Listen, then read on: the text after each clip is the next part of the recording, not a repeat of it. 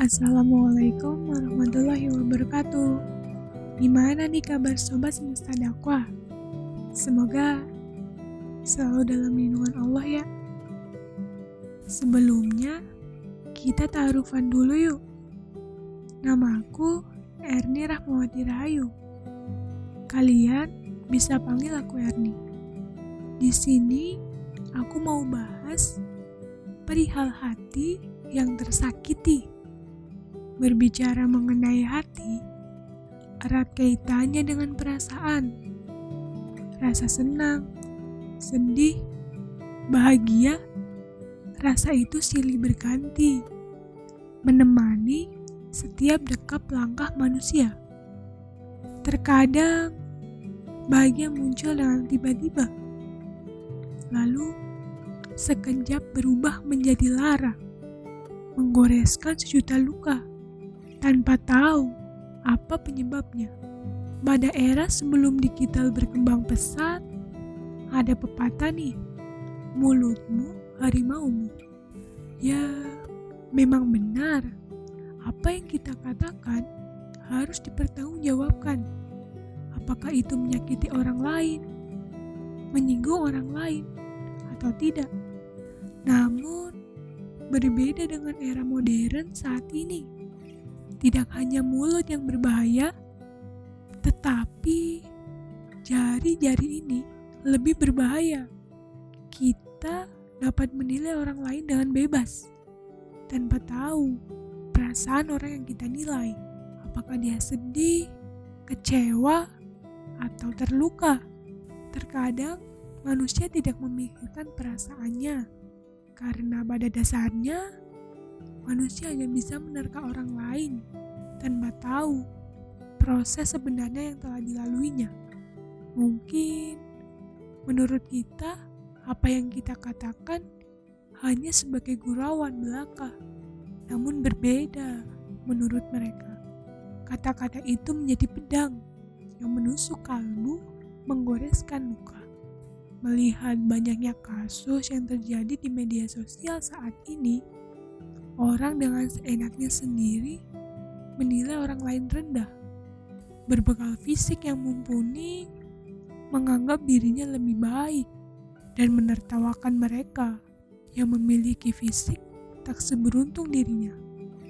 Bahkan anehnya, di era saat ini, banyak orang lebih menghargai seseorang yang memiliki good looking daripada good attitude. Perilaku ini dapat menjadi suatu kebiasaan atau habits ketika dilakukan secara terus-menerus. Perasaan yang disakiti secara terus-menerus menyebabkan timbulnya luka hati. Jika tidak dikelola dan dikendalikan dengan baik, luka hati ini bisa mempengaruhi kesehatan dan berubah menjadi luka jasmani.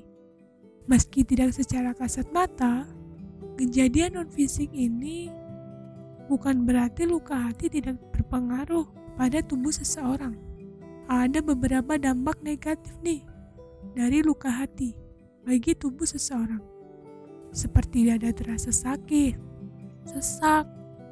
Menurut penelitian, lokasi otak yang dipengaruhi efek perasaan hati sama halnya dengan lokasi otak ketika seseorang sedang sakit. Saat orang mengalami luka hati, sistem saraf tubuh akan bereaksi terhadap perasaan emosional yang mengakibatkan tubuh mengalami rasa tidak nyaman, seperti munculnya rasa sakit di dada. Selain itu, luka hati juga berpengaruh terhadap penurunan motivasi, penurunan kondisi kesehatan secara umum. Perasaan ini sering kali membuat seseorang mengalami depresi, cemas, dan menarik diri dari lingkungan, baik lingkungan keluarga, sahabat, atau lingkungan sosial. Hal ini merupakan reaksi emosional yang biasanya muncul ketika hati seseorang terluka. Kita berkaca tentang bagaimana Rasulullah Shallallahu Alaihi Wasallam menyikapi orang yang menyakitinya. bahkan mencacinya. Seperti pada kisah yang sudah sering kita dengar, yaitu kisah Rasulullah dengan pengemis buta. Mari kembali mengingat tentang kisah beliau yang sangat luar biasa bersama pengemis Yahudi buta.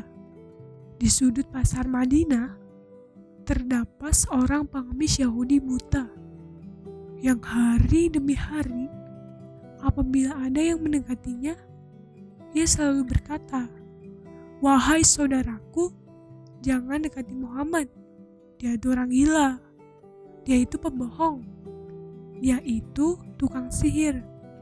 Apabila kalian mendekatinya, kalian akan dipengaruhinya." Setiap pagi, Rasulullah Shallallahu Alaihi Wasallam mendatanginya dengan membawa makanan, dan tanpa berkata sepatah kata pun, Rasulullah menyuapi makanan yang dibawa kepadanya. Walaupun pengemis itu selalu berpesan agar tidak mendekati orang yang bernama Muhammad. Hal tersebut dilakukan secara terus-menerus hingga menjelang Nabi Muhammad wafat. Subhanallah, inilah kesabaran dan kebijaksanaan yang Rasul ajarkan kepada umatnya. Sungguh, beliau adalah suri tawadan yang baik. Tidak setiap cacian, hujatan, hadir karena kebencian.